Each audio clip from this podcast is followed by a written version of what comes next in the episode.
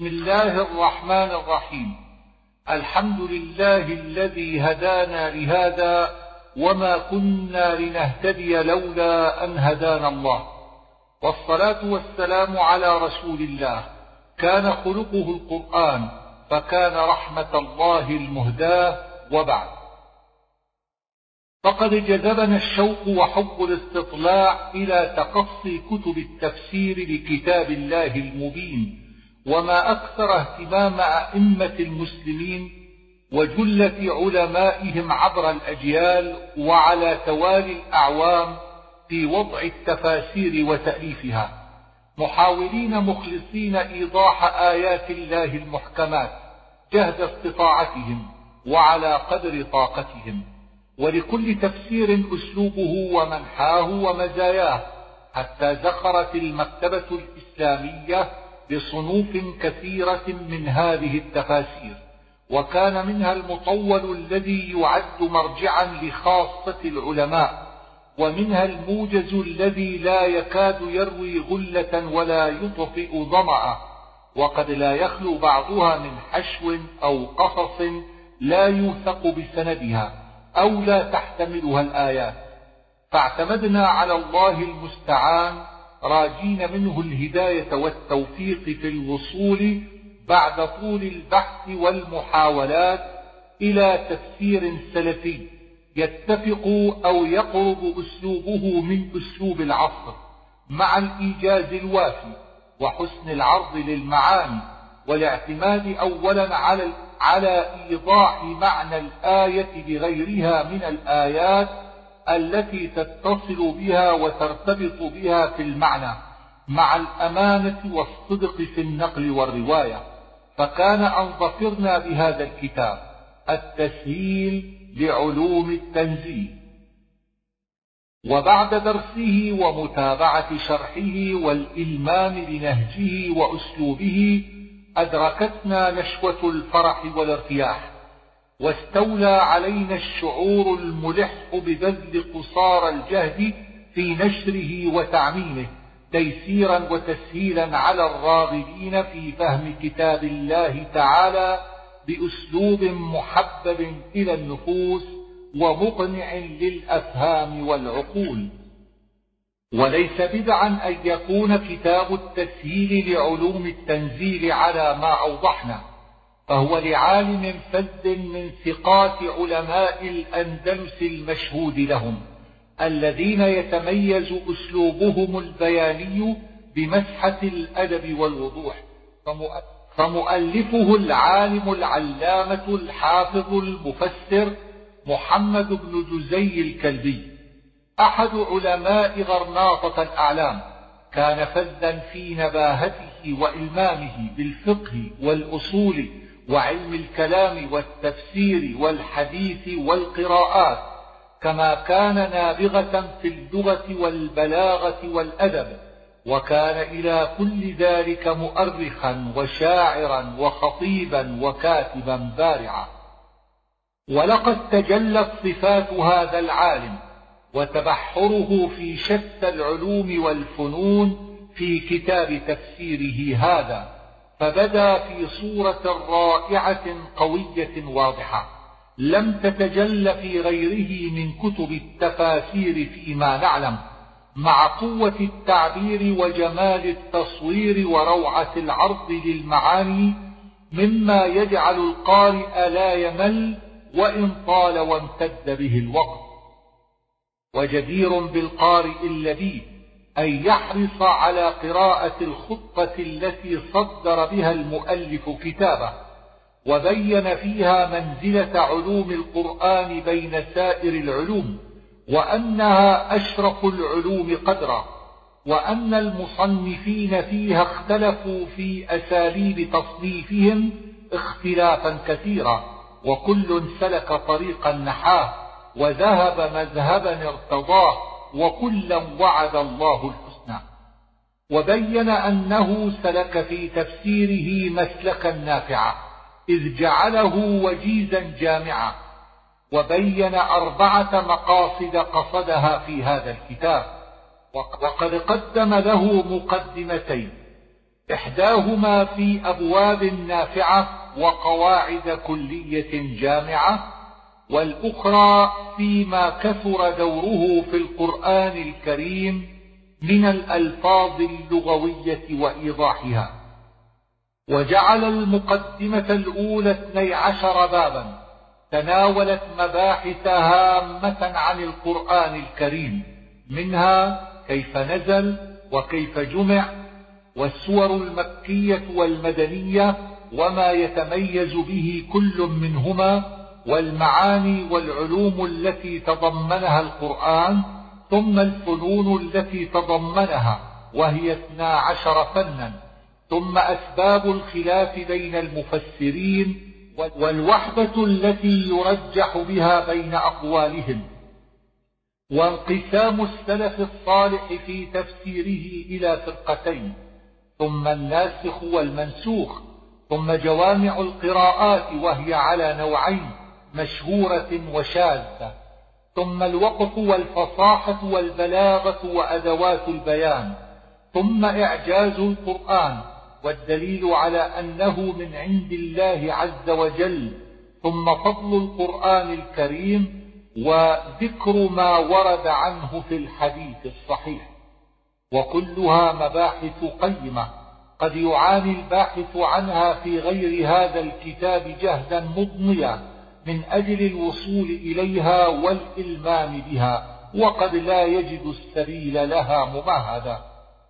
وفي المقدمة الثانية ذكر صاحب التسهيل كل كلمة لغوية وقعت في موضعين أو أكثر في القرآن الكريم وفسرها، سواء كانت اسما أو فعلا أو حرفا، وبين أنه إنما جمعها في هذا الباب بثلاث فوائد، وإنها لفوائد قيمة تميز بها هذا الكتاب.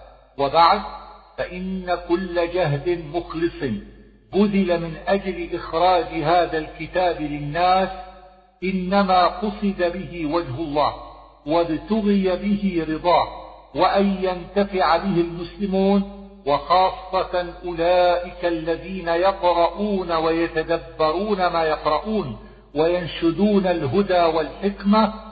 ومن أوتي الحكمة فقد أوتي خيرا كثيرا، وما يذكر إلا أولو الألباب. بسم الله الرحمن الرحيم.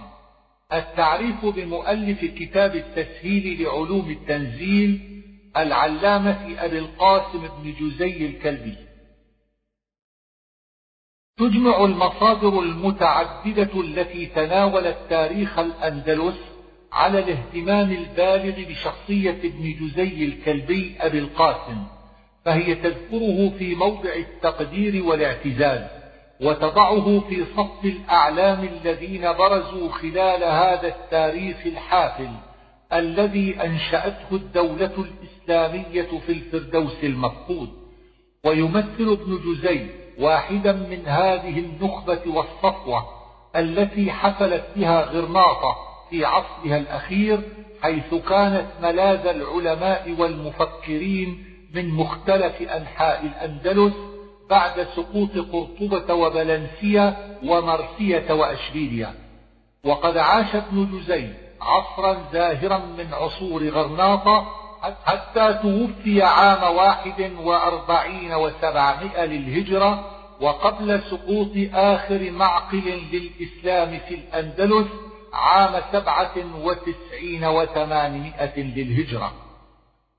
وتقع مملكة غرناطة في واد عميق يمتد من المنحدر الشمالي الغربي لجبال سييرا نفادا، ويمتد إلى ساحل البحر من المرية إلى جبل طارق، وتظللها الآكام العالية من الشرق والجنوب، ويحدها من الجنوب نهر شنيل فرع الوادي الكبير، وتشرف من الجنوب الغربي على بسيط شاسع أخضر وافر الخصب، وهو المرج الكبير الذي يمتد غربا إلى مدينة لوشا، ويطلق العرب على جبال سييرا نيفادا جبل الثلج. ويصف المؤرخون غرناطة أيام الدولة الإسلامية بأنها كانت جنة من جنات الدنيا تغص بالغياض والبساتين اليانعة، فضلا عن أن المدينة كانت نموذجا بديعا للعمارة الإسلامية تغص بالصروح والأبنية الضخمة، وكانت مدينة الحمراء وقصرها المنيف من أروع ما فيها. وقد حكم مملكة غرناطة بنو نصر منذ عام خمسة وتسعين وخمسمائة للهجرة ثمانية وتسعين وألف ومائة للميلاد، وأول رجالهم محمد بن يوسف بن نصر بن قيس الخزرجي، وهم من يسمون دولة بني الأحمر. وقد استمرت مملكة غرناطة حتى عام سبعة وتسعين وثمانمائة للهجرة. وقد استطاعت هذه المملكة أن تبقى ردحا من الزمان بفضل دهاء ملوكها وحنكتهم السياسية، إذ كانت كالجزيرة وسط الممالك النصرانية تهب عليها العواصف من كل جانب.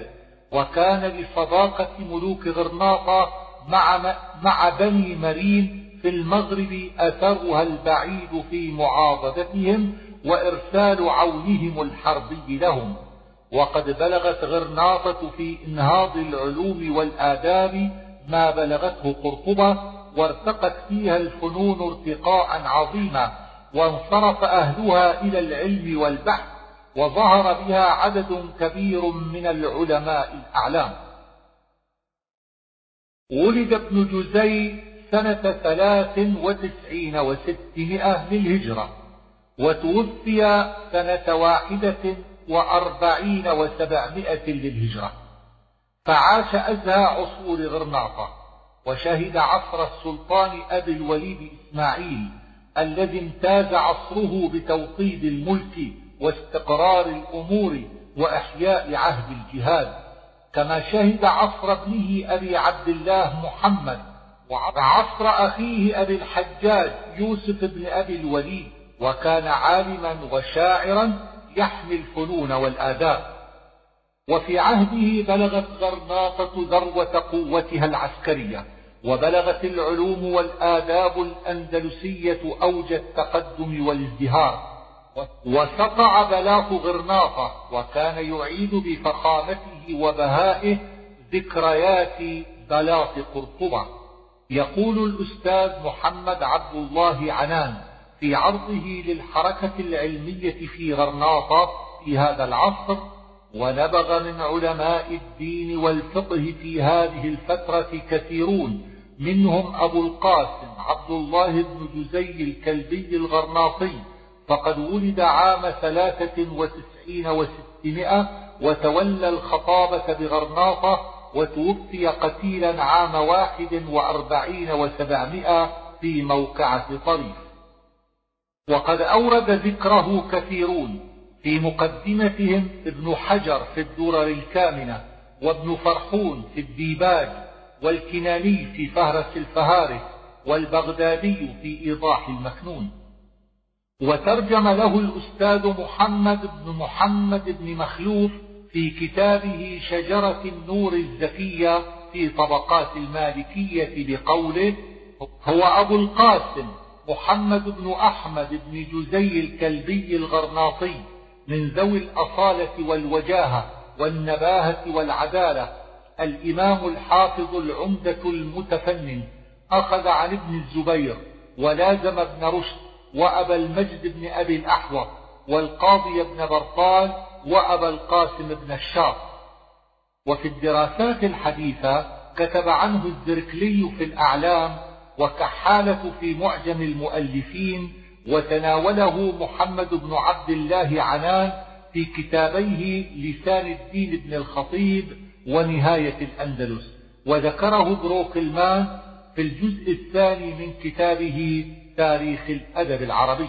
وأجمعت هذه المصادر على أنه عالم أديب شارك في العربية والفقه والأصول وعلم الكلام والحديث والقراءات والتفسير.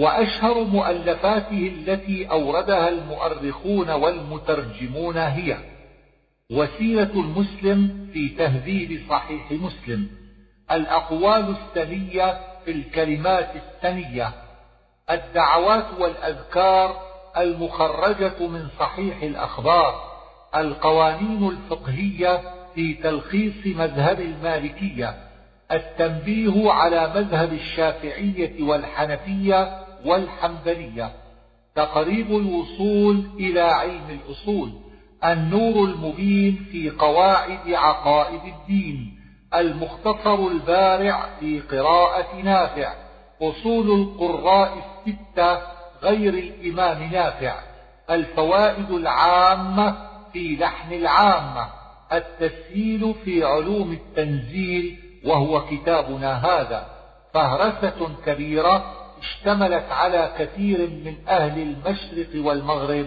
وغير ذلك. ولقد أوردت كتب التراجم والتاريخ ثلاث شخصيات باسم ابن جزي. الأول ابن جزي أبو بكر أحمد بن محمد المتوفى عام خمسة وثمانين وسبعمائة للهجرة، وهو عالم مشارك في الفقه والعربية، ولي الخطابة والقضاء بغرناطة، ومن تصانيفه شرح ألفية ابن مالك في النحو. الثاني المؤرخ محمد بن محمد المتوفى سنة ثلاث وتسعين وستمائة للهجرة.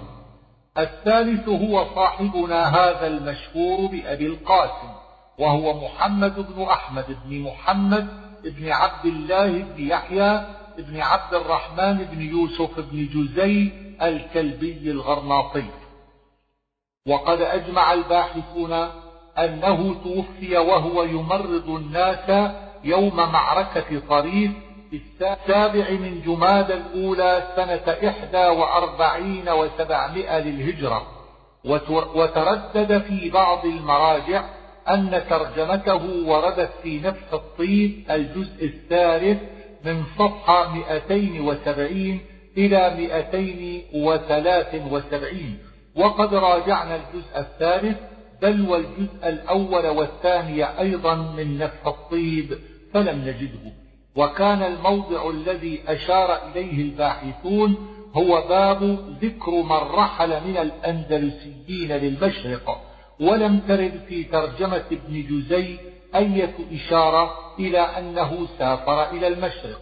وبالجملة فإن ابن جزي علم من أعلام الفكر والثقافة في عصره، وواحد من الرجالات البارزين في مجال القضاء والفقه والتفسير، فضلا عما اتسمت به شخصيته من كرامة وخلق ونبل، فلله دره مفسرا وقاضيا وفقيها ومؤلفا، والحمد لله رب العالمين.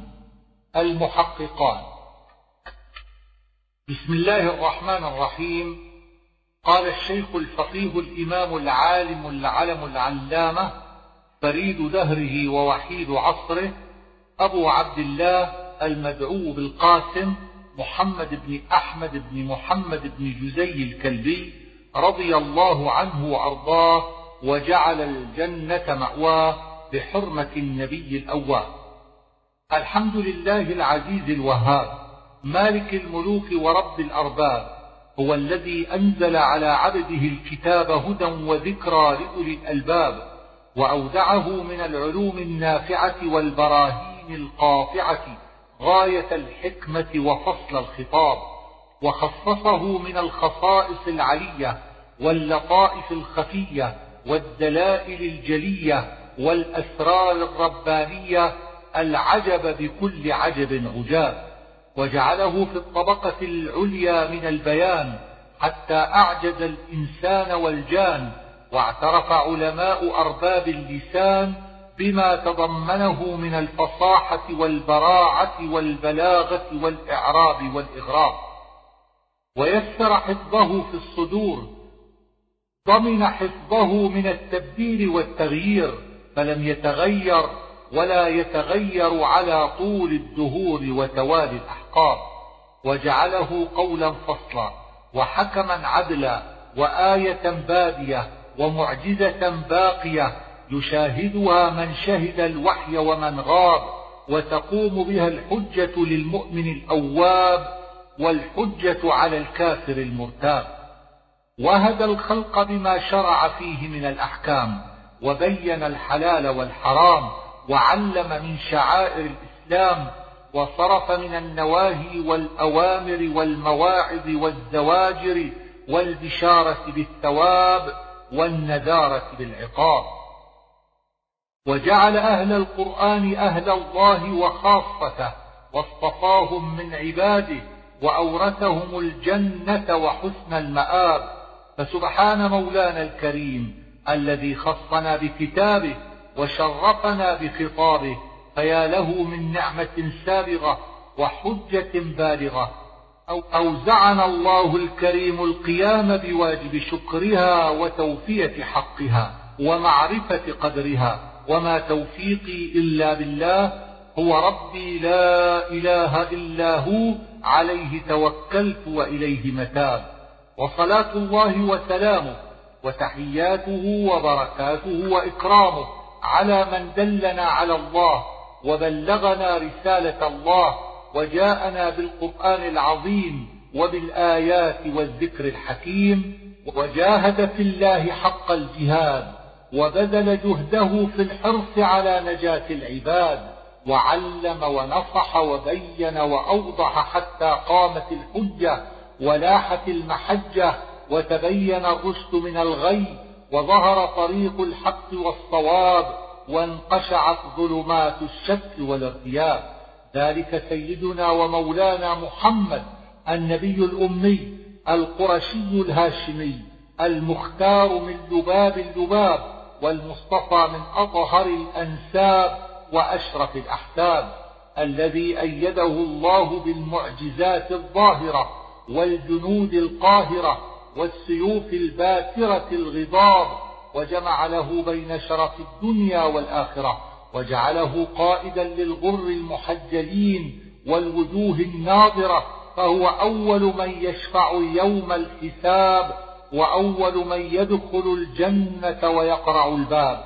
فصلى الله عليه وعلى آله الطيبين وأصحابه الأكرمين، خير أهل وأصحاب، صلاة زاكية نامية لا يحصر مقدارها العد والحساب، ولا يبلغ إلى أدنى وصفها ألسنة البلغاء ولا أقلام الكتاب.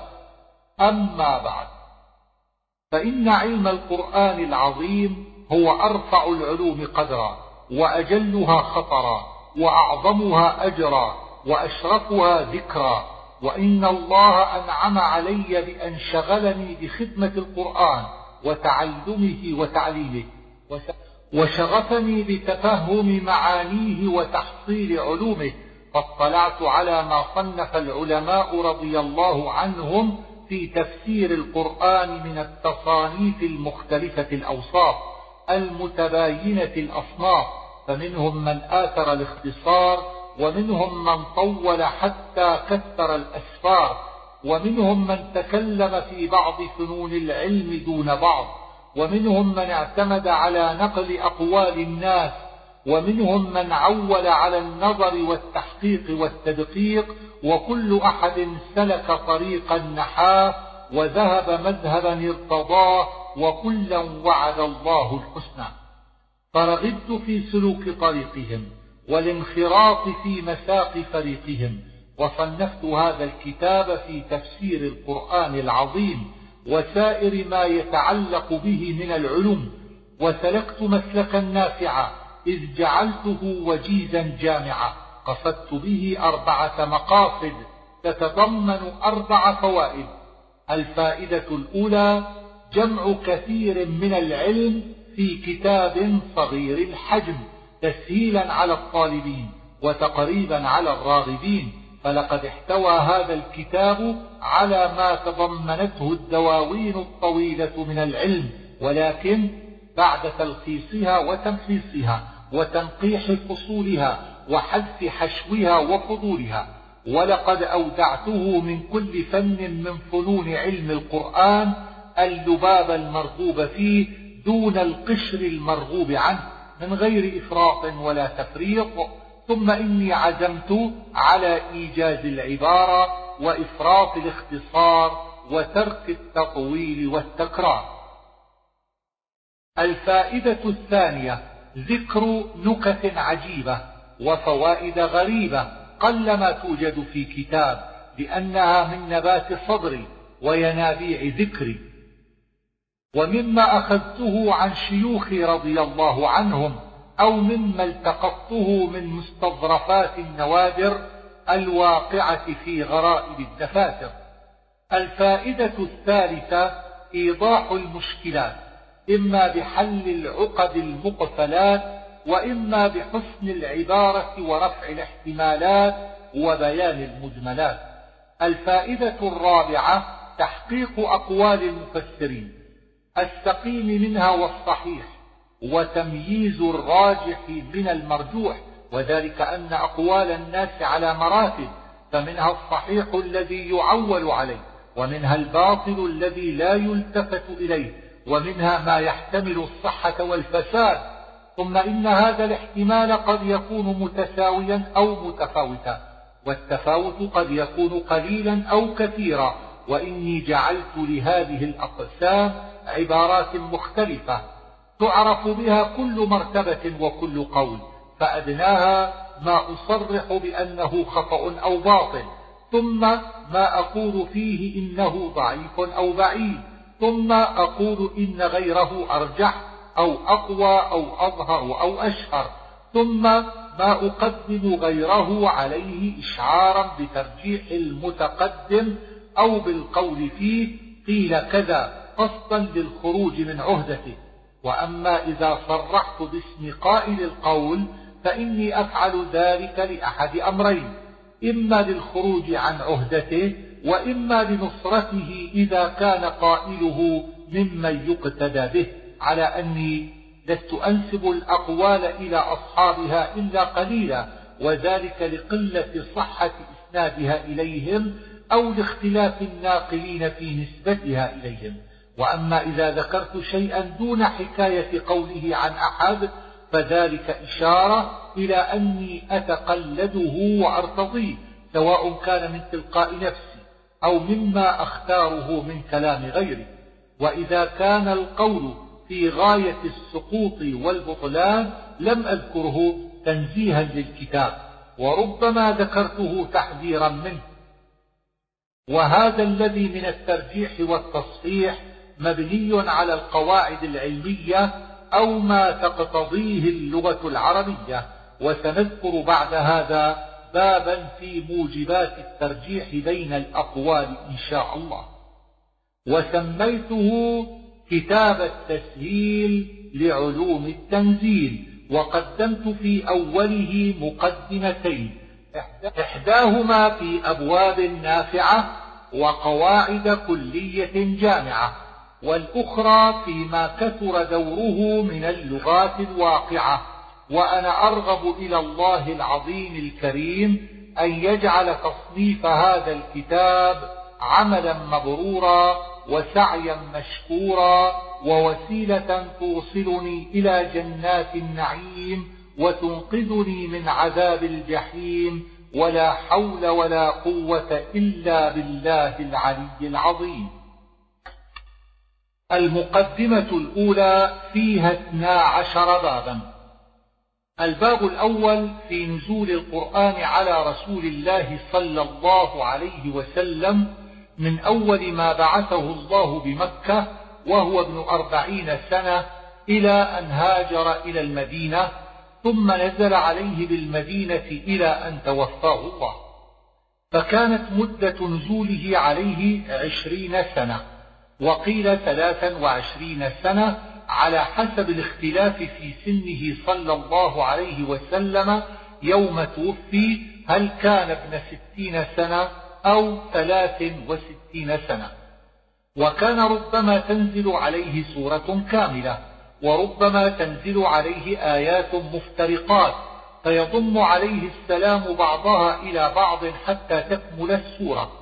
وأول ما نزل عليه من القرآن صدر سورة العلق، ثم المدثر والمزمل، وقيل أول ما نزل المدثر، وقيل فاتحة الكتاب، والأول هو الصحيح لما ورد في الحديث الصحيح عن عائشة في حديثها الطويل في ابتداء الوحي قالت فيه: جاءه الملك وهو بغار حراء قال اقرأ، قال ما أنا بقارئ، قال فأخذني فغطني حتى بلغ مني الجهد، ثم أرسلني فقال اقرأ، قلت ما أنا بقارئ، قال فأخذني فغطني الثانية حتى بلغ مني الجهد، ثم أرسلني فقال اقرأ، قلت ما أنا بقارئ، قال فأخذني وغطني الثالثة حتى بلغ مني الجهد، ثم أرسلني، ثم قال اقرأ باسم ربك الذي خلق، خلق الإنسان من علق، اقرأ وربك الأكرم الذي علم بالقلم، علم الإنسان ما لم يعلم. فرجع بها رسول الله صلى الله عليه وسلم يردف فؤاده، فقال زملوني، فزملوه حتى ذهب عنه ما يجد من الروع. وفي رواية من طريق جابر بن عبد الله فقال رسول الله صلى الله عليه وسلم زملوني، فأنزل الله تعالى يا أيها المزمل. وآخر ما نزل إذا جاء نصر الله والفتح، وقيل آية الدين التي في البقرة، وقيل الآية قبلها. وكان القرآن على عهد رسول الله صلى الله عليه وسلم متفرقا في الصحف وفي صدور الرجال، فلما توفي رسول الله صلى الله عليه وسلم قعد علي بن أبي طالب رضي الله عنه في بيته فجمعه على ترتيب نزوله، ولو وجد مصحفه لكان فيه علم كبير ولكنه لم يوجد. فلما قتل جماعة من الصحابة يوم اليمامة في قتال مسيلمة الكذاب، أشار عمر بن الخطاب على أبي بكر الصديق رضي الله عنهما بجمع القرآن مخافة أن يذهب بموت القراء، فجمعه في صحف غير مرتب السور، وبقيت تلك الصحف عند أبي بكر، ثم عند عمر بعده، ثم عند بنته حفصة أم المؤمنين.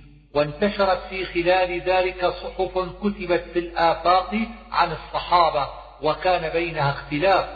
فأشار حذيفة بن اليمان على عثمان بن عفان رضي الله عنهما، فجمع الناس على مصحف واحد خيفة من اختلافهم، فانتدب لذلك عثمان، وأمر زيد بن ثابت فجمعه، وجعل معه ثلاثة من قريش: عبد الله بن الزبير بن العوام، وعبد الرحمن بن الحارث بن هشام، وسعيد بن العاص بن أمية، وقال لهم: إذا اختلفتم في شيء فجعلوه بلغة قريش.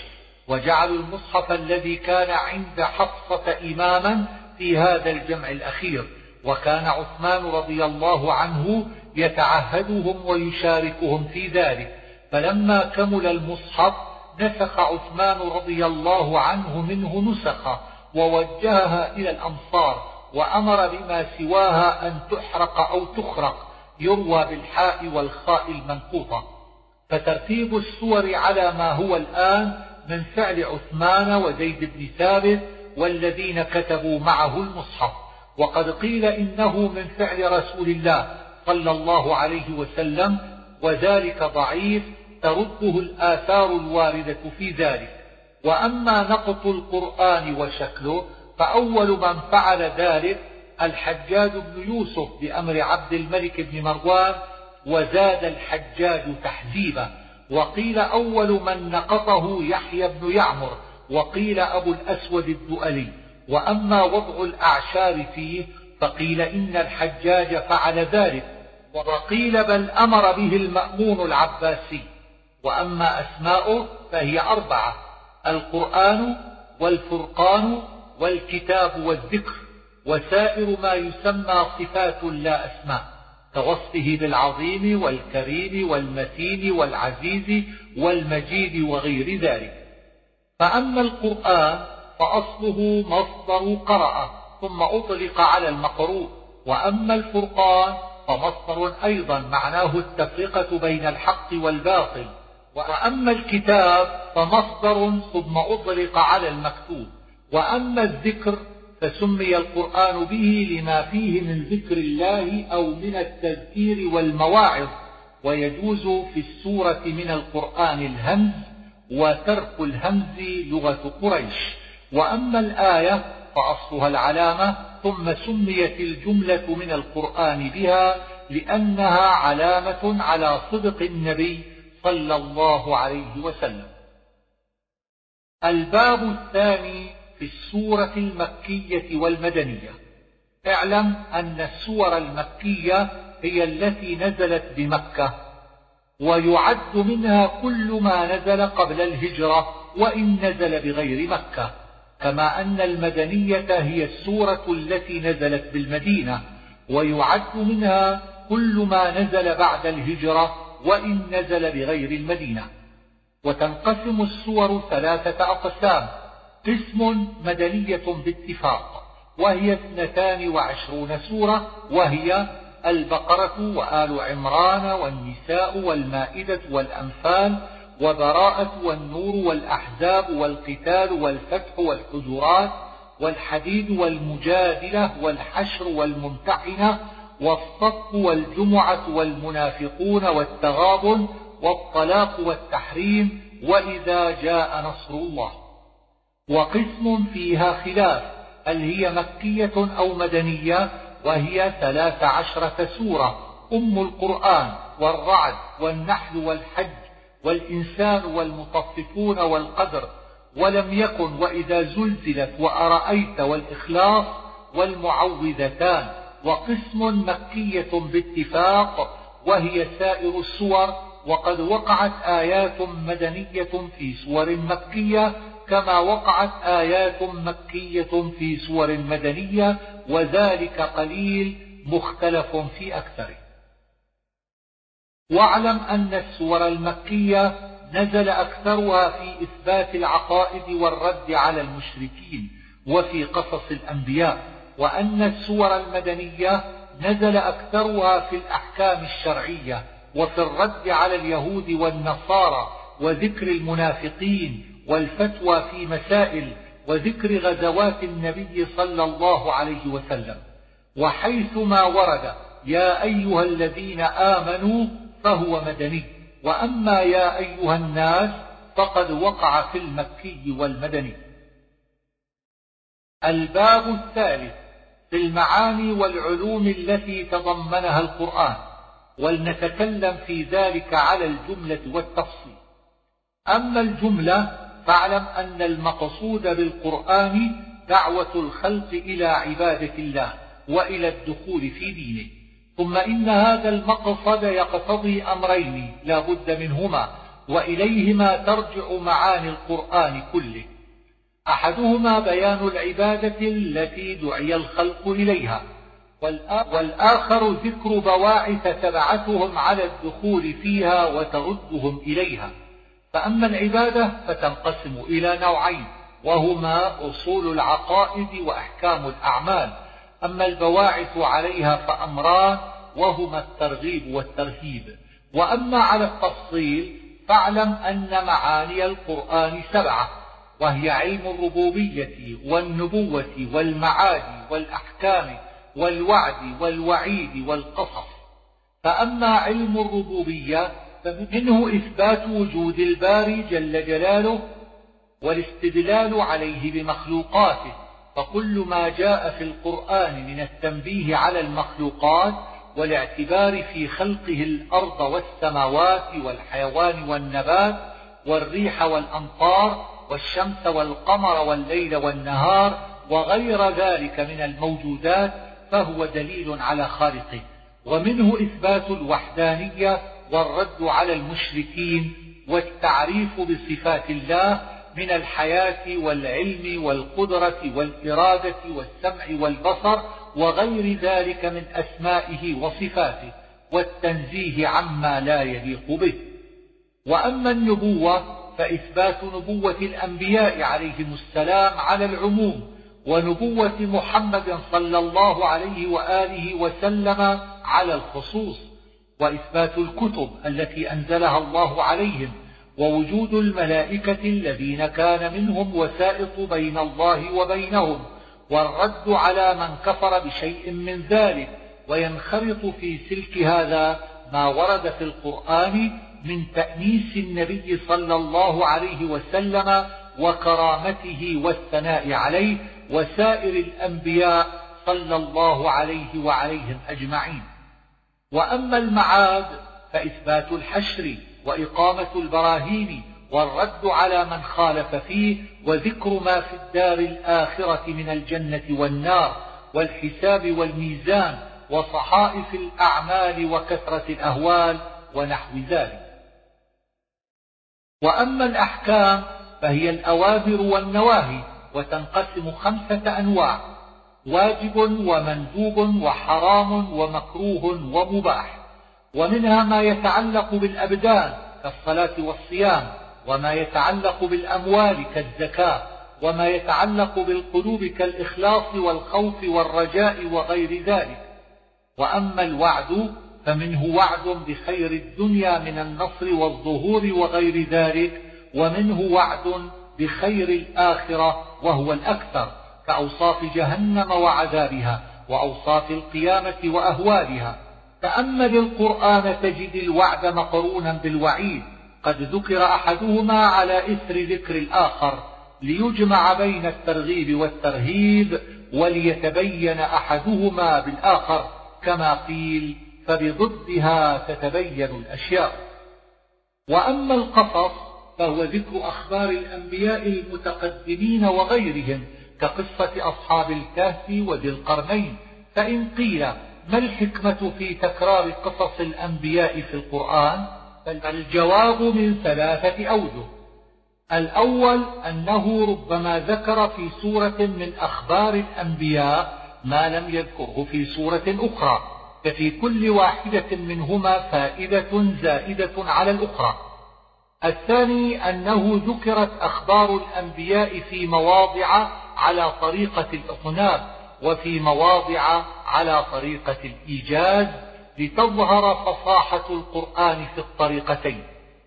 الثالث أن أخبار الأنبياء قصد بذكرها مقاصد، فتعدد ذكرها بتعدد تلك المقاصد، فمن المقاصد بها إثبات نبوة الأنبياء المتقدمين بذكر ما جرى على أيديهم من المعجزات، وذكر إهلاك من كذبهم بأنواع من المهالك.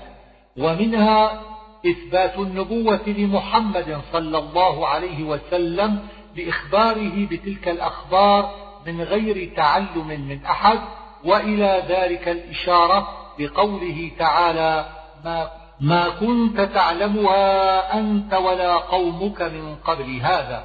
ومنها إثبات الوحدانية: ألا ترى أنه لما ذكر إهلاك الأمم الكافرة قال: فما أغنت عنهم آلهتهم التي يدعون من دون الله من شيء.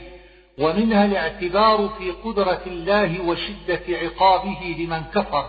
ومنها تسلية النبي صلى الله عليه وسلم عن تكذيب قومه له بالتأسي بمن تقدم من الأنبياء كقوله: ولقد كذبت رسل من قبله. ومنها تسليته عليه السلام ووعده بالنصر كما نصر الأنبياء الذين من قبله. ومنها تخويف الكفار بأن يعاقبوا كما عوقب الكفار الذين من قبلهم، إلى غير ذلك مما احتوت عليه أخبار الأنبياء من العجائب والمواعظ واحتجاج الأنبياء وردهم على الكفار وغير ذلك. فلما كانت أخبار الأنبياء تفيد فوائد كثيرة ذكرت في مواضع كثيرة، ولكل مقام مقال.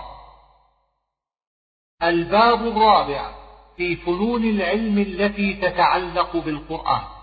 اعلم أن الكلام على القرآن يستدعي الكلام في اثني عشر فنا من العلوم، وهي التفسير والقراءات والأحكام والنسخ والحديث والقصص والتصوف وأصول الدين وأصول الفقه واللغة والنحو والبيان. فأما التفسير فهو المقصود بنفسه، وسائر هذه الفنون أدوات تعين عليه أو تتعلق به أو تتفرع منه. ومعنى التفسير شرح القرآن وبيان معناه، والإصراح بما يقتضيه بنصه أو إشارته أو فحواه. واعلم أن التفسير منه متفق عليه ومختلف فيه، ثم إن المختلف فيه على ثلاثة أنواع. الأول اختلاف في العبارة مع اتفاق في المعنى، فهذا عده كثير من المؤلفين خلافا، وليس في الحقيقة بخلاف باتفاق معناه، وجعلناه نحن قولا واحدا وعبرنا عنه بإحدى عبارات المتقدمين أو بما يقرب منها أو بما يجمع معانيها. الثاني اختلاف في التمثيل لكثرة الأمثلة الداخلة تحت معنى واحد، وليس مثال منها على خصوصه هو المراد، وإنما المراد المعنى الذي تندرج تلك الأمثلة تحت عمومه، فهذا عده أيضا كثير من المؤلفين خلافا، وليس في الحقيقة بخلاف، أن كل قول منها مثال وليس بكل المراد، ولم نعده نحن خلافا، بل عبرنا بعبارة عامة تدخل تلك تحتها. وربما ذكرنا بعض تلك الأقوال على وجه التمثيل مع التنبيه على العموم المقصود. الثالث اختلاف المعنى، فهذا هو الذي عددناه خلافا، ورجحنا فيه بين أقوال الناس حسبما ذكرناه في خطبة الكتاب. فإن قيل ما الفرق بين التفسير والتأويل؟ فالجواب أن في ذلك ثلاثة أقوال هما بمعنى واحد. الثاني أن التفسير لللفظ والتأويل للمعنى. الثالث وهو الصواب أن التفسير هو الشرح، والتأويل هو حمل الكلام على معنى غير المعنى الذي يقتضيه الظاهر بموجب اقتضى أن يحمل على ذلك ويخرج على ظاهره. وأما القراءات فإنها بمنزلة الرواية في الحديث، فلا بد من ضبطها كما يضبط الحديث بروايته. ثم إن القراءات على قسمين، مشهورة وشاذة. فالمشهورة هي القراءات السبع وما جرى مجراها، كقراءة يعقوب وابن محيص الصواب أبو جعفر. والشاذة ما سوى ذلك، وإنما بنينا هذا الكتاب على قراءة نافع لوجهين: أحدهما أنها القراءة المستعملة في بلادنا بالأندلس وسائر بلاد المغرب، والآخر اقتداء بالمدينة شرفها الله لأنها قراءة أهل المدينة. وقال مالك بن أنس قراءة نافع السنة. وذكرنا من سائر القراءة ما فيه فائدة في المعنى والإعراب وغير ذلك، دون ما لا فائدة فيه زائدة. واستغنينا عن استيفاء القراءات لكونها مذكورة في الكتب المؤلفة فيها، وقد ألفنا فيها كتبا نفع الله بها. وأيضا فإنا لما عزمنا في هذا الكتاب على الاختصار حذفنا منه ما لا تدعو إليه الضرورة. وقد ذكرنا في هذه المقدمات بابا في قواعد أصول القراءات. وأما أحكام القرآن فهي ما ورد فيه من الأوامر والنواهي والمسائل الفقهية. وقال بعض العلماء إن آيات الأحكام خمسمائة آية، وقد تنتهي إلى أكثر من ذلك إذا استقصي تتبعها في مواضعها. وقد صنف الناس في أحكام القرآن تصانيف كثيرة، ومن أحسن تصانيف المشارقة فيها تأليف إسماعيل القاضي وابن الحسن كباه. ومن أحسن تصانيف أهل الأندلس تأليف القاضي الإمام أبي بكر بن العربي والقاضي الحافظ ابن محمد بن عبد المنعم بن عبد الرحيم المعروف بابن الفرس. وأما النسخ فهو يتعلق بالأحكام، لأنها محل النسخ، إذ لا تنسخ الأخبار، ولا بد من معرفة ما وقع في القرآن من الناسخ والمنسوخ والمحكم، وهو ما لم ينسخ. وقد صنف الناس في ناسخ القرآن ومنسوخه تصانيف كثيرة، وأحسنها تأليف القاضي أبي بكر بن العربي. وقد ذكرنا في هذه المقدمات بابا في قواعد النسخ وذكر ما تقرر في القرآن من المنسوخ، وذكرنا سائره في مواضعه.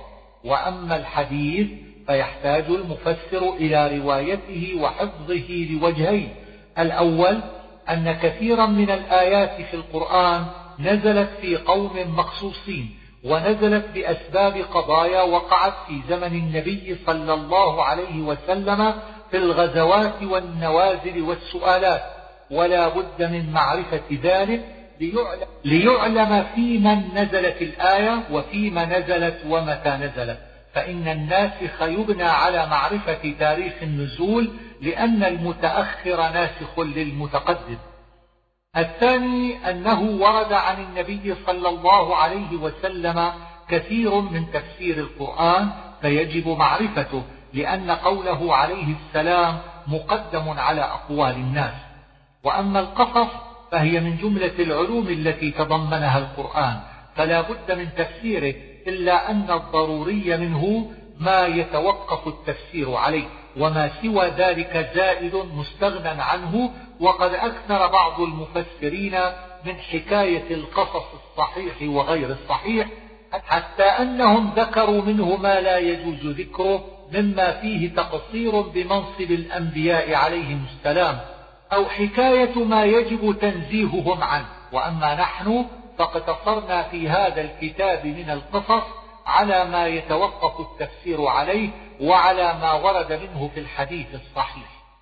وأما التصوف فله تعلق بالقرآن لما ورد في القرآن من المعارف الإلهية ورياضة النفوس وتنوير القلوب وتطهيرها باكتساب الأخلاق الحميدة واجتناب الأخلاق الذميمة.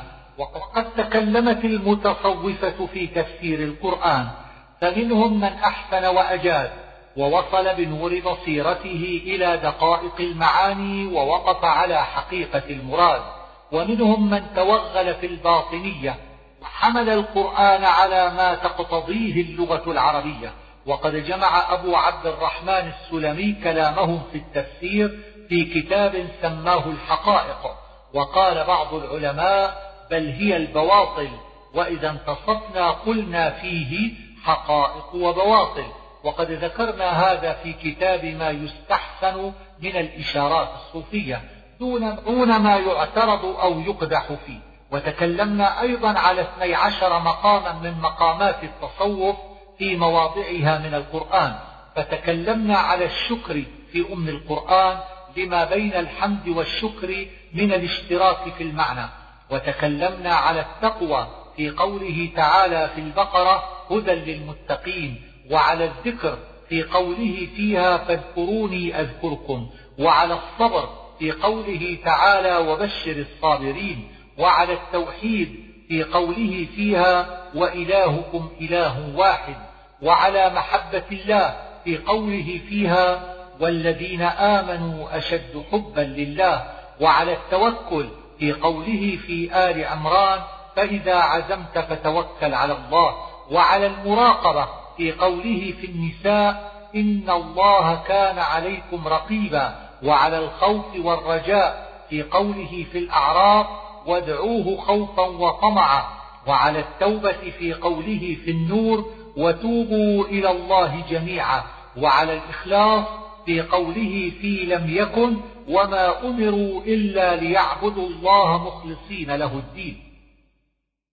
وأما أصول الدين فيتعلق بالقرآن من طرفين: أحدهما ما ورد في القرآن من إثبات العقائد وإقامة البراهين عليها والرد على أصناف الكفار، والآخر أن الطوائف المختلفة من المسلمين تعلقوا بالقرآن، وكل طائفة منهم تحتج لمذهبها بالقرآن وترد على من خالفها وتزعم أنه خالف القرآن.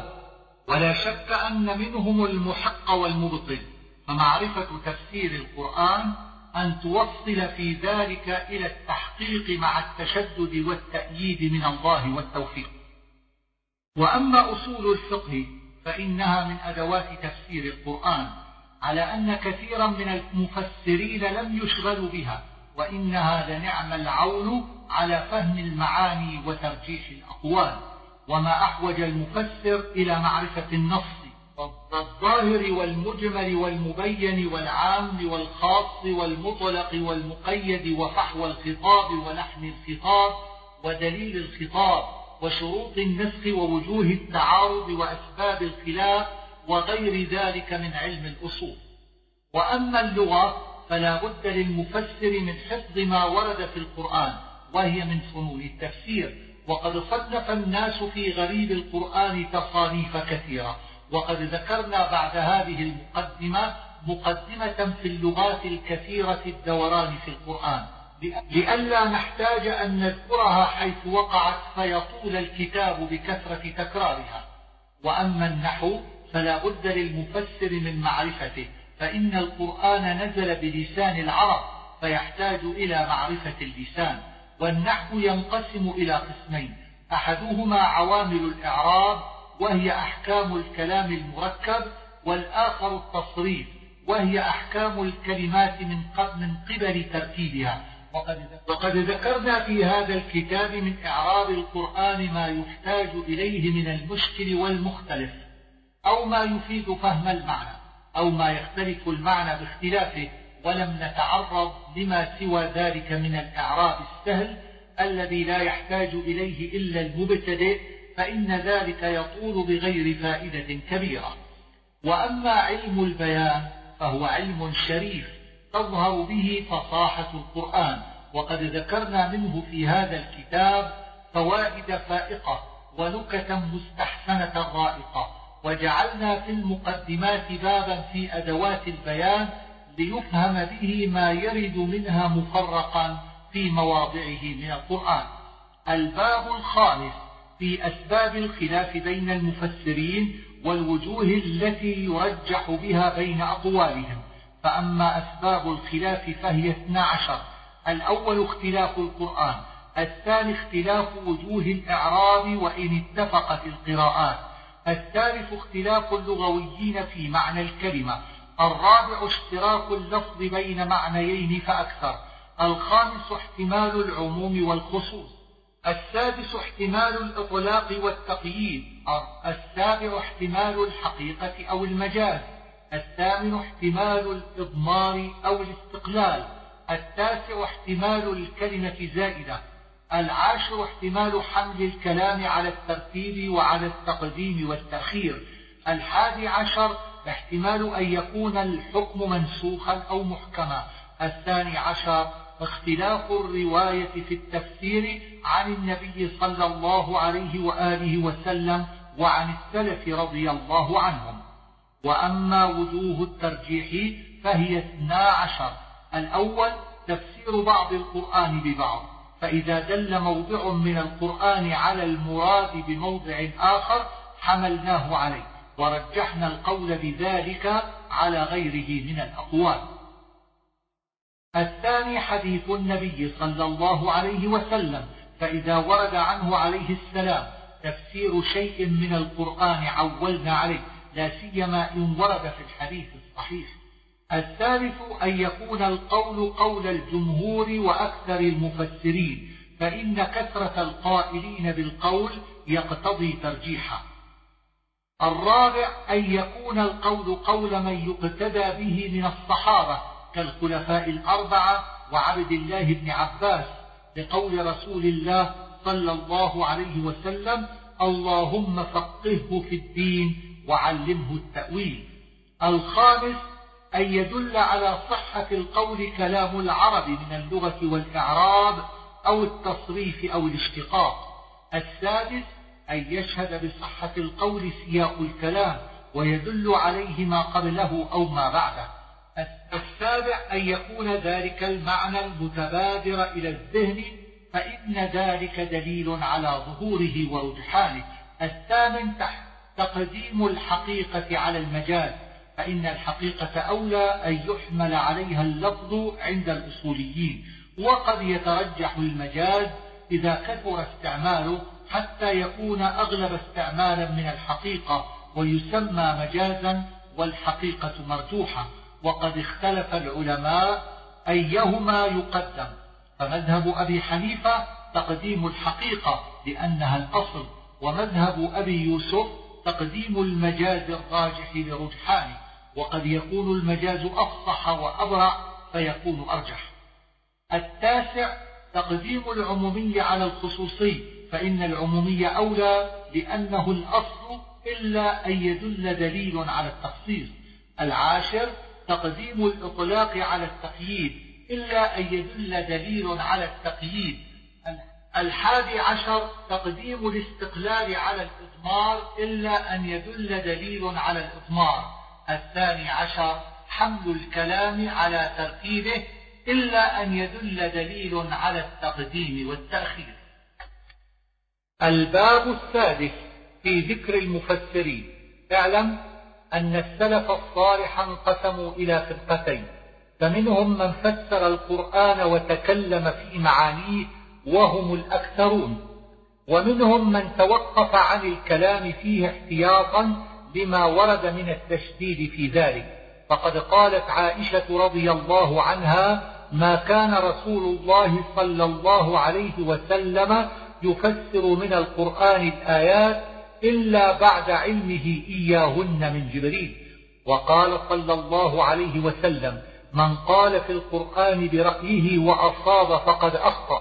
وتأول المفسرون حديث عائشة رضي الله عنها بأنه في مغيبات القرآن التي لا تعلم إلا بتوقيف من الله تعالى، وتأول الحديث الآخر بأنه في من تكلم في القرآن بغير علم ولا أدوات، لا في من تكلم فيما تقتضيه أدوات العلوم ونظر في أقوال العلماء المتقدمين، فإن هذا لم يقل في القرآن برأيه. واعلم أن المفسرين على طبقات، فالطبقة الأولى الصحابة رضي الله عنهم، وأكثرهم كلاما في التفسير ابن عباس، وكان علي بن أبي طالب رضي الله عنه يثني على تفسير ابن عباس ويقول: كأنما ينظر إلى الغيب من ستر رقيق. وقال ابن عباس: ما عندي من تفسير القرآن فهو عن علي بن أبي طالب، ويتلوهما عبد الله بن مسعود وأبي بن كعب وزيد بن ثابت وعبد الله بن عمرو بن العاص، وكل ما جاء من التفسير عن الصحابة فهو حسن. والطبقة الثانية التابعون، وأحسنهم كلاما في التفسير الحسن بن الحسن البصري وسعيد بن جبير ومجاهد مولى بن عباس وعلقمة صاحب عبد الله بن مسعود، ويتلوهم عكرمة وقتادة والسدي والضحاك بن مزاحم وأبو صالح وأبو العالية. ثم حمل تفسير القرآن عدول كل خلف، وألف الناس فيه كالمفضل وعبد الرزاق وعبد بن حميد والبخاري وعلي بن أبي طلحة وغيرهم وعلي بن أبي طلحة وغيرهم ثم إن محمد بن جرير الطبري جمع أقوال المفسرين وأحسن النظر فيها. وممن صنف في التفسير أشياء أبو بكر النقاش والثعلبي والماوردي، إلا أن كلامهم يحتاج إلى تنقيح، وقد استدرك الناس على بعضهم. وصنف أبو محمد بن قتيبة في غريب القرآن ومشكله وكثير من علومه، وصنف في معاني القرآن جماعة من النحويين كأبي إسحاق الزجاج وأبي علي الفارسي وأبي جعفر النحاس. وأما أهل المغرب والأندلس فصنف القاضي منذر بن سعيد البلوطي كتابا في غريب القرآن، وكتابا في ناسخ القرآن ومنسوخه، وكتابا في إعراب القرآن، إلى غير ذلك من تآليفه، فإنها نحو ثمانين تأليفا، أكثرها في علوم القرآن والقراءات والتفسير وغير ذلك. وأما أبو عمرو الداني فتآليفه تنيف على مئة وعشرين، إلا أن أكثرها في القرآن، ولم يؤلف في التفسير إلا قليلا. وأما أبو العباس المهدي فمتقن التآليف حسن الترتيب، جامع لفنون علوم القرآن. ثم جاء القاضيان أبو بكر ابن العربي وأبو محمد عبد الحق بن عطية، فأبدع كل واحد وأجمل واحتفل وأكمل. فأما ابن العربي فصنف كتاب أنوار الفجر في غاية الاحتفال والجمع لعلوم القرآن، فلما تلف تلافاه بكتاب قانون التأويل، إلا أنه اخترمته المنية قبل تخليصه وتلخيصه. وألف في سائر علوم القرآن تآليف مفيدة. وأما ابن عطية فكتابه في التفسير أحسن التآليف وأعدلها، فإنه اطلع على تآليف من كان قبله فهذبها ولخصها، وهو مع ذلك حسن العبارة مسدد النظر محافظ على السنة. ثم ختم علم القرآن بالأندلس وسائر المغرب بشيخنا الأستاذ أبي جعفر بن الزبير، فلقد قطع عمره في خدمة القرآن، وآتاه الله بسطة في علمه وقوة في فهمه، وله فيه تحقيق ونظر دقيق. ومما بأيدينا من تآليف أهل المشرق تفسير ابن القاسم الزمخشري، وهو مسدد النظر بارع في الإعراب متقن في علم البيان، إلا أنه ملأ كتابه من مذهب المعتزلة وشرهم، وحمل آيات القرآن على طريقتهم، فتكدر صفوه وتمرر حلوه، فخذ منه ما صفى ودع ما كدر. وأما القرنوي فكتابه مختصر وفيه من التصوف نكت بديعة. وأما ابن الخطيب فتضمن كتابه ما في كتاب الزمخشري، وزاد عليه إشباعا في قواعد علم الكلام، ونمقه بترتيب المسائل وتدقيق النظر في بعض المواضع، وهو على الجملة كتاب كبير الجرم ربما يحتاج إلى تلخيص، والله ينفع الجميع بخدمة كتابه ويجزيهم أفضل ثوابه. الباب السابع في الناسخ والمنسوخ. النسخ في اللغة هو الإزالة والنقل، ومعناه في الشريعة رفع الحكم الشرعي بعدما نزل، ووقع في القرآن على ثلاثة أوجه. الأول نسخ اللفظ والمعنى، كقوله لا ترغبوا عن آبائكم فإنه كفر بكم. الثاني نسخ اللفظ دون المعنى، كقوله الشيخ والشيخة إذا زنيا فارجموهما البتة نكالا من الله والله عزيز حكيم. الثالث نسخ المعنى دون اللفظ، وهو كثير، وقع منه في القرآن على ما عد بعض العلماء مئة موضع واثنى عشر موضعا منسوخا، إلا أنهم عدوا التخصيص والتقييد نسخا والاستثناء نسخا، وبين هذه الأشياء وبين النسخ فروق معروفة، وسنتكلم على ذلك في مواضعه. ونقدم هنا ما جاء من نسخ مسالمة الكفار والعفو عنهم والإعراض والصبر على أذاهم بالأمر بقتالهم، ليغني ذلك عن تكراره في مواضعه، فإنه وقع منه في القرآن مئة آية وأربع عشرة آية من أربع وخمسين آية.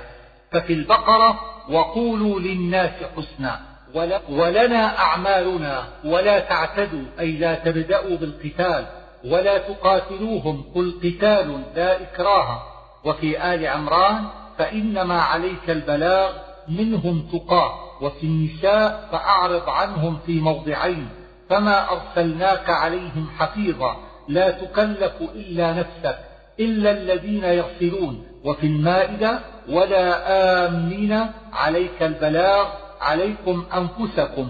وفي الأنعام لست عليكم, لست عليكم بوكيل. ثم ذرهم عليكم بحفيظ وأعرض عليهم حفيظا ولا تسبوا في موضعين يا قوم اعملوا قل انظروا لست منهم في شيء. وفي الأعراف فأعرض وأملي لهم. وفي الأنفال وإن استنصروكم يعني المجاهدين. وفي التوبة فاستقيموا لهم. وفي يونس فانتظروا فقل لي عملي وإما نرينك ولا يحزنك قولهم لما يقتضي من الإمهال. أفأنت تكره فمن اهتدى، لأن معناه الإمهال. واصبر، وفي هود إنما أنت نذير، أي تنذر ولا تجبر. اعملوا على مكانتكم، انتظروا. وفي الرعد عليك البلاغ، وفي النحل إلا البلاغ عليك البلاغ، وجادلهم واصبر. وفي الإسراء ربكم أعلم بكم، وفي مريم فأنذرهم فليمدد ولا تعجل، وفي طه قل كل متربص، وفي الحج وإن جادلوك، وفي المؤمنين فذرهم ادفع، وفي النور فإن تولوا وما على الرسول إلا البلاغ، وفي النمل فمن اهتدى، وفي القصص لنا أعمالنا، وفي العنكبوت أنا نذير لما يقتضي من عدم الإجبار، وفي الروم فاصبر، وفي لقمان ومن كفر، وفي السجدة فانظروا، وفي الأحزاب ودع أذاهم، وفي سبأ قل لا تسألون، وفي فاطر إن أنت إلا نذير، وفي ياسين فلا يحزنك، وفي الصافات فقول وقول وما يليهما، وفي صاد أصبر أنا نذير، وفي الزمر إن الله يحكم بينهم بما فيه من الإمهال. فاعبدوا ما شئتم يا قوم اعملوا، فمن اهتدى أنت تحكم لأن فيه تفويضا. وفي المؤمن فاصبر في موضعين، وفي السجدة ادفع، وفي الشورى وما أنت عليهم بوكيل لنا أعمالنا فإن أعرضوا، وفي الزخرف فذرهم واصفح، وفي الدخان فارتقب، وفي الجاثية يغفروا، وفي الأحقاف فاصبر، وفي القتال فإما منا، وفي قاف فاصبر وما أنت، وفي الذاريات فقول، وفي, وفي الطور قل تربصوا واصبر فذرهم، وفي النجم فأعرض، وفي القمر فقول، وفي نون فاصبر سنستدرجهم، وفي المعارج فاصبر فذرهم، وفي المزمل واهجرهم وذرني، وفي المدثر ذرني، وفي الإنسان فاصبر، وفي الطارق فمهل الكافرين، وفي الغاشية لست عليهم بمسيطر، وفي الكافرين لكم دينكم. نسخ ذلك كله اقتلوا المشركين كتب عليكم القتال. الباب الثامن في جوامع القراءة، وهو على نوعين، مشهورة وشاذة. فالمشهورة القراءات السبع، وهو حرف وهي حرف نافع المدني وابن كثير المكي وأبي عمرو بن العلاء البصري وابن عامر الشامي وعاصم وحمزة والكسائي الكوفيين، ويجري مجراهم في الصحة والشهرة يعقوب الحضرمي بن محيصن ويزيد بن القعقاع. الصواب أبو جعفر يزيد بن القعقاع المدني لابن محيصن، لأنه مذكور في شواذ القراءات. انتهى. والشاذة ما سوى ذلك، وإنما سميت شاذة بعدم استقامتها في النقل، وقد تكون فصيحة اللفظ أو قوية المعنى. ولا يجوز أن يقرأ بحرف إلا بثلاثة شروط: موافقته لمصحف عثمان بن عفان رضي الله عنه، وموافقته لكلام العرب ولو على بعض الوجوه أو في بعض اللغات، ونقله نقلا متواترا أو مستفيضا. واعلم أن اختلاف القراء على نوعين: أصول وفرش الحروف. فأما الفرش فهو ما لا يرجع إلى أصل مضطرب ولا قانون كلي، وهو على وجهين: اختلاف في القراءة باختلاف المعنى وباتفاق المعنى. وأما الأصول فالاختلاف فيها لا يغير المعنى، وهي ترجع إلى ثمان قواعد. الأولى الهمزة، وهي في حروف المد الثلاث، ويزاد فيها على المد الطبيعي بسبب الهمزة والتقاء الساكنين. الثانية وأصلها التحقيق، ثم قد يخفف على سبعة أوجه: إبدال واو أو ياء أو ألف، وتسهيل بين الهمزة والواو، وبين الهمزة والياء، وبين الهمزة والألف، وإسقاط. الثالثة الإدغام والإظهار، والأصل الإظهار، ثم يحدث الإدغام في المثلين أو المتقاربين وفي كلمة وفي كلمتين، وهو نوعان: إدغام كبير انفرد به أبو عمرو وهو إدغام متحرك، وإدغام صغير لجميع القراء وهو إدغام الساكن.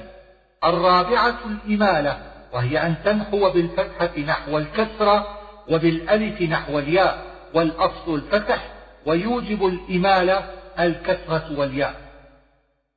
الخامسة الترقيق والتفخيم، والحروف على ثلاثة أقسام يفخم في كل حال، وهي حروف الاستعلاء السبعة، ومفخم تارة ومرقق أخرى، وهي الراء واللام والألف.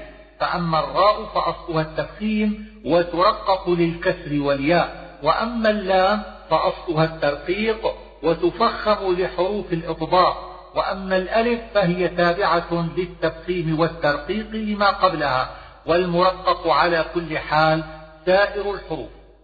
السادسة الوقف، وهو على ثلاثة أنواع: سكون جائز في الحركات الثلاثة، وروم في المضموم والمكسور، وإشمام في المضموم خاصة. السابعة مراعاة الخط في الوقف. الثامنة إثبات الياءات وحذفها. الباب التاسع في الوقف، وهو أربعة أنواع: وقف تام وحسن وكاف وقبيح، وذلك بالنظر إلى الإعراب والمعنى، فإن كان الكلام مفتقرا إلى ما بعده في إعرابه أو معناه، وما بعده مفتقرا إليه كذلك، لم يجز إليه الفصل بين كل معمول وعامله، وبين كل ذي خبر وخبره، وبين كل ذي جواب وجوابه، وبين كل ذي موصول وصلته. وإن كان الكلام الأول مستقلا يفهم دون الثاني، إلا أن الثاني غير مستقل إلا بما قبله، فالوقف على الأول كاف، وذلك في التوابع والفضلات كالحال والتمييز والاستثناء وشبه ذلك، إلا أن وصف المستثنى المتصل آكد من المنقطع، ووصف التوابع والحال إذا كانت أسماء مع ذات آكد من وصفها إذا كانت جملة. وإن كان, وإن كان الكلام مستقلا والثاني كذلك، فإن كان في قصة واحدة فالوقف على الأول حسن، وإن كان في قصتين مختلفتين فالوقف تام. وقد يختلف الوقف باختلاف الإعراب أو المعنى، وكذلك اختلف الناس في كثير من الوقف من أقوالهم في راجح ومرجوح وباطل، وقد يقف لبيان المراد وإن لم يتم الكلام. تنبيه: هذا الذي ذكرنا من رعي الإعراب والمعنى في المواقف استقر عليه العمل وأخذ به شيوخ المقرئين، وكان الأوائل يراعون رؤوس الآيات فيقفون عندها لأنها في القرآن كالفقر في النثر والقوافي في الشعر. ويؤكد ذلك ما أخرجه الترمذي عن أم سلمة رضي الله عنها أن رسول الله صلى الله عليه وسلم كان يقطع قراءته يقول: الحمد لله رب العالمين، ثم يقف: الرحمن الرحيم، ثم يقف. الباب العاشر في الفصاحة والبلاغة وأدوات البيان. أما الفصاحة فلها خمسة شروط: الأول أن تكون الألفاظ عربية، لا مما أحدثه المولدون ولا مما غلطت فيه العامة. الثاني أن تكون من الألفاظ المستعملة لا من الوحشية المستثقلة. الثالث أن تكون العبارة واقعة على المعنى موفية له لا قاصرة عنه. الرابع أن تكون العبارة سهلة سالمة من التعقيد. الخامس أن يكون الكلام سالما من الحشو الذي لا يحتاج إليه. وأما البلاغة فهي سياق الكلام على ما يقتضيه الحال والمقال من الإيجاز والأصناب، ومن التهويل والتعظيم والتحقير، ومن التصريح والكناية والإشارة وشبه ذلك، بحيث يهز النفوس ويؤثر في القلوب ويقود السامع إلى المراد أو يكاد. وأما أدوات البيان فهي صناعة البديع، وهو تزيين الكلام كما يزين القلم الثوب. وقد وجدنا في القرآن منها اثنين وعشرين نوعا، ونبهنا على كل نوع في المواضع التي وقع فيها من القرآن، وقد ذكرنا هنا أسماءها ونبين معناها. الأول المجاز، وهو اللفظ المستعمل في غير ما وضع له لعلاقة بينهما، وهو اثنا عشر نوعا: التشبيه والاستعارة والزيادة والنقصان، وتشبيه المجاور باسم مجاوره والملابس باسم ملابسه، والكل وإطلاق اسم الكل على البعض وعكسه، والتثنية باعتبار ما يستق... ما يستقبل، والتثنية باعتبار ما مضى، وفي هذا خلاف هل هو حقيقة أو مجاز، واختلف أهل علم اللسان وأهل الأصول على وقوع المجاز في القرآن، لأن القرآن نزل بلسان العرب، وعادة فصحاء العرب استعمال المجاز، ولا وجه لمن منعه، لأن الواقع منه في القرآن أكثر من أن يحصى. الثاني الكناية، وهي العبارة عن الشيء بما يلازمه من غير تصريح. الثالث الالتفات، وهو على ستة أنواع: خروج من التكلم إلى الخطاب أو الغيبة، وخروج من الخطاب إلى التكلم أو الغيبة، وخروج من الغيبة إلى التكلم أو الخطاب. الرابع التجديد، وهو ذكر شيء بعد اندراجه في لفظ عام متقدم، والقصد بالتجديد تعظيم المجدد ذكره أو تحقيره أو رفع الاحتمال.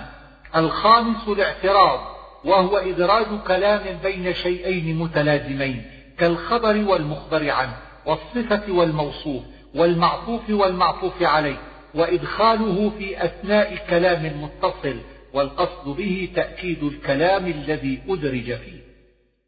السادس التجنيس، وهو اتفاق مع اختلاف المعنى، ثم الاتفاق قد يكون في الحروف والصيغة، أو في الحروف خاصة، أو في أكثر الحروف لا في جميعها، أو في الخط لا في اللفظ، وهو تجنيس التصحيف. السابع الطباع، وهو ذكر الأشياء المتضادة كالسواد والبياض، والحياة والموت، والليل والنهار، وشبه ذلك. الثامن المقابلة، وهو أن يجمع بين شيئين فصاعدا ثم يقابلهما بأشياء أخرى. التاسع المشاكلة، وهي أن تذكر الشيء بلفظ آخر لوقوعه في صحبته. العاشر الترديد، وهو رد الكلام على آخره، ويسمى في الشعر رد العجز على الصدر. الحادي عشر لزوم ما لا يلزم، وهو أن تلتزم قبل حروف الروي حرفا آخر، وكذلك عند رؤوس الآيات. الثاني عشر القلب، وهو أن يكون الكلام يصلح بابتداء قراءته من أوله وآخره نحو دعت، أو تعكس كلماته فتقدم المؤخر المؤخر عنها وتؤخر المقدم. الثالث عشر التقسيم، وهو أن تقسم المذكور إلى أنواعه أو أجزائه. الرابع عشر التتميم، وهو أن تزيد في الكلام ما يوضحه ويؤكده وإن كان مستقلا دون هذه الزيادة. الخامس عشر التكرار، وهو أن تضع الظاهر موضع المضمر فتكرر الكلمة على وجه التعظيم أو التهويل أو مدح المذكور أو ذمه أو للبيان. السادس عشر التهكم، وهو إخراج الكلام عن مقتضاه استهزاء بالمخاطب أو بالخبر، كذلك البشارة في موضع النذارة. السابع عشر اللف والنشر، وهو أن تلف في الذكر شيئين فأكثر ثم تذكر متعلقات بها، وفيه طريقتان: أن تبدأ في ذكر المتعلقات بالأول، وأن تبدأ بالآخر. الثامن عشر الجمع، وهو أن تجمع بين شيئين فأكثر في خبر واحد وفي وصف واحد وشبه ذلك. التاسع عشر الترصيع، وهو أن تكون الألفاظ في آخر الكلام مستوفية الوزن أو متقاربة مع الألفاظ التي في أوله. العشرون التشجيع، وهو أن تكون كلمات الآية على روي واحد. الحادي والعشرون الاستطراد، وهو أن يتطرق من كلام إلى كلام آخر بوجه يصل بينهما، ويكون الكلام الثاني هو المقصود، كخروج الشاعر من السب إلى المدح بمعنى يتعلق بالطرفين مع أنه قصد المدح.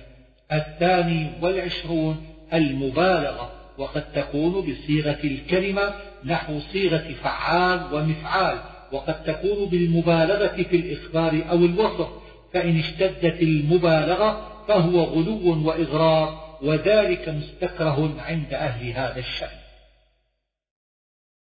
الباب الحادي عشر في إعجاز القرآن وإقامة الدليل على أنه من عند الله عز وجل، ويدل على ذلك عشرة أوجه. الأول فصاحته التي امتاز بها عن كلام المخلوقين. الثاني نظمه العجيب وأسلوبه الغريب من قواطع آياته وفواصل كلماته. الثالث عجز المخلوقين في زمان نزوله وبعد ذلك إلى الآن عن الإتيان بمثله. الرابع ما أخبر فيه من أخبار الأمم السالفة والقرون الماضية، ولم يكن النبي صلى الله عليه وسلم تعلم ذلك ولا قرأه في كتاب. الخامس ما أخبر فيه من الغيوب المستقبلة فوقعت على حسب ما قال. السادس ما فيه من التعريف بالباري جل جلاله وذكر صفاته وأسمائه وما يجوز عليه وما يستحيل عليه، ودعوة الخلق إلى عبادته وتوحيده، وإقامة البراهين القاطعة والحجج الواضحة، والرد على أصناف الكفار. وذلك كله يعلم بالضرورة أنه لا يصل إليه بشر من تلقاء نفسه، بل بوحي من العليم الخبير. ولا يشك عاقل في صدق من عرف الله تلك المعرفة وعظم جلاله ذلك التعظيم، ودعا عباد الله إلى صراطه المستقيم. السابع ما شرع فيه من الأحكام وبين من الحلال والحرام، وهدى إليه من مصالح الدنيا والآخرة، وأرشد إليه من مكارم الأخلاق، وذلك غاية الحكمة وثمرة العلوم. الثامن كونه محفوظا عن الزيادة والنقصان، محروسا عن التغيير والتبديل على طول الزمان بخلاف سائر الكتب. التاسع تيسيره للحفظ، وذلك معلوم بالمعاينة. العاشر كونه لا يمله قارئه ولا سامعه على كثرة الترديد بخلاف سائر الكلام. الباب الثاني عشر في فضل القرآن، وإنما نذكر منه ما ورد في الحديث الصحيح. فمن ذلك ما ورد عن أبي أمامة الباهلي قال: سمعت رسول الله صلى الله عليه وسلم يقول: اقرأوا القرآن فإنه يأتي يوم القيامة شفيعا لأصحابه. وعن عائشة رضي الله عنها قالت: قال رسول الله صلى الله عليه وسلم: الماهر بالقرآن مع السفرة الكرام البررة، والذي يقرأه ويتتعتع به وهو عليه شاق فله أجران. وعن أبي موسى الأشعري قال: قال رسول الله صلى الله عليه وسلم: مثل المؤمن الذي يقرأ القرآن كمثل الأترجة، ريحها طيب وطعمها طيب. ومثل المؤمن الذي لا يقرأ القرآن مثل التمرة، لا ريح لها وطعمها طيب. ومثل المنافق الذي يقرأ القرآن مثل الريحانة، ريحها طيب وطعمها مر. ومثل المنافق الذي لا يقرأ القرآن كمثل الحنظلة، ليس لها ريح وطعمها مر. وعن عبد الله بن مسعود قال: قال رسول الله صلى الله عليه وسلم: استذكروا القرآن فلهو أشد تفصيا من صدور الرجال من النعم بعقلها. وعن عثمان بن عفان رضي الله عنه أن رسول الله صلى الله عليه وسلم قال: خيركم من تعلم القرآن وعلمه، فإن الله يرفع بهذا القرآن أقواما ويضع آخرين. وعن ابن عباس قال: بينما جبريل قاعد عند النبي صلى الله عليه وسلم سمع نقيضا من فوقه، فرفع رأسه فقال: هذا باب من السماء فتح اليوم لم يفتح قط إلا اليوم. فنزل منه ملك فقال: هذا ملك نزل إلى الأرض لم ينزل قط إلا اليوم. فسلم وقال: أبشر بنورين أوتيتهما لم يؤتهما نبي قبلك، فاتحة الكتاب وخواتيم سورة البقرة. وعن أبي أمامة الباهلي أن رسول الله صلى الله عليه وسلم قال: اقرأوا البقرة فإن أخذها بركة وتركها حسرة، ولا يستطيعها البطلة. وعن أبي هريرة رضي الله عنه أن رسول الله صلى الله عليه وسلم قال: لا تجعلوا بيوتكم مقابر، إن الشيطان يفر من البيت الذي يقرأ فيه سورة البقرة. وعن أبي بن كعب قال: قال رسول الله صلى الله عليه وسلم: يا أبا المنذر، أتدري أي آية من كتاب الله معك أعظم؟ قلت: الله لا إله إلا هو الحي القيوم. فضرب في صدري وقال: ليهنك العلم يا أبا المنذر. وعن النواس بن سمعان قال: سمعت رسول الله صلى الله عليه وسلم يقول: يؤتى بالقرآن يوم القيامة وأهله الذين كانوا يعملون به، تقدمه سورة البقرة وآل عمران. وضرب لهما رسول الله صلى الله عليه وسلم ثلاثة أمثال ما نسيتهما بعد. قال: وإنهما غمامتان أو ظلتان سوداوان بينهما شرف، أو كأنهما فرقان من طير صواف، تحافان عن صاحبهما. وعن أبي الدرداء أن رسول الله صلى الله عليه وسلم قال: من حفظ عشر آيات من أول سورة الكهف عصم من الدجال. وعن أبي الدرداء أن رسول الله صلى الله عليه وسلم قال: سورة قل هو الله أحد تعدل ثلث القرآن. وعن عقبة بن عامر قال: قال رسول الله صلى الله عليه وسلم: ألم تر آيات أنزلت علي لم ير مثلهن قط؟ قل أعوذ برب الفلق، وقل أعوذ برب الناس.